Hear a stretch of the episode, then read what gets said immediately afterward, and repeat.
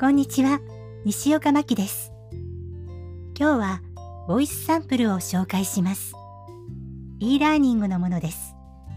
以前にも e ラーニングのボイスサンプルはあったのですが、先日の長い e ラーニングの経験を生かして、講師の方が話しているボイスオーバー風に撮り直しました。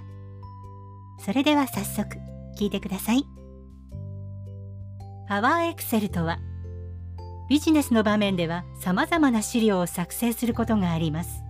プレゼンテーション用のスライドや会議の資料を作成するためのソフトがパワーエクセルです。パワーエクセルでは図形や表、グラフなどを用いてインパクトがある資料作成が可能です。また、文字や図形などに動きをつけることも可能であり、情報を効果的に伝えることができます。いかがでしたか？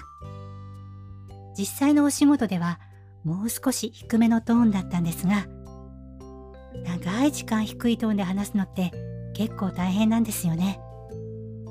なので、このサンプルもどちらかというと低めの声なんですが、もう少しだけ高めの普通のトーンで話せるお仕事のご依頼があると嬉しいな。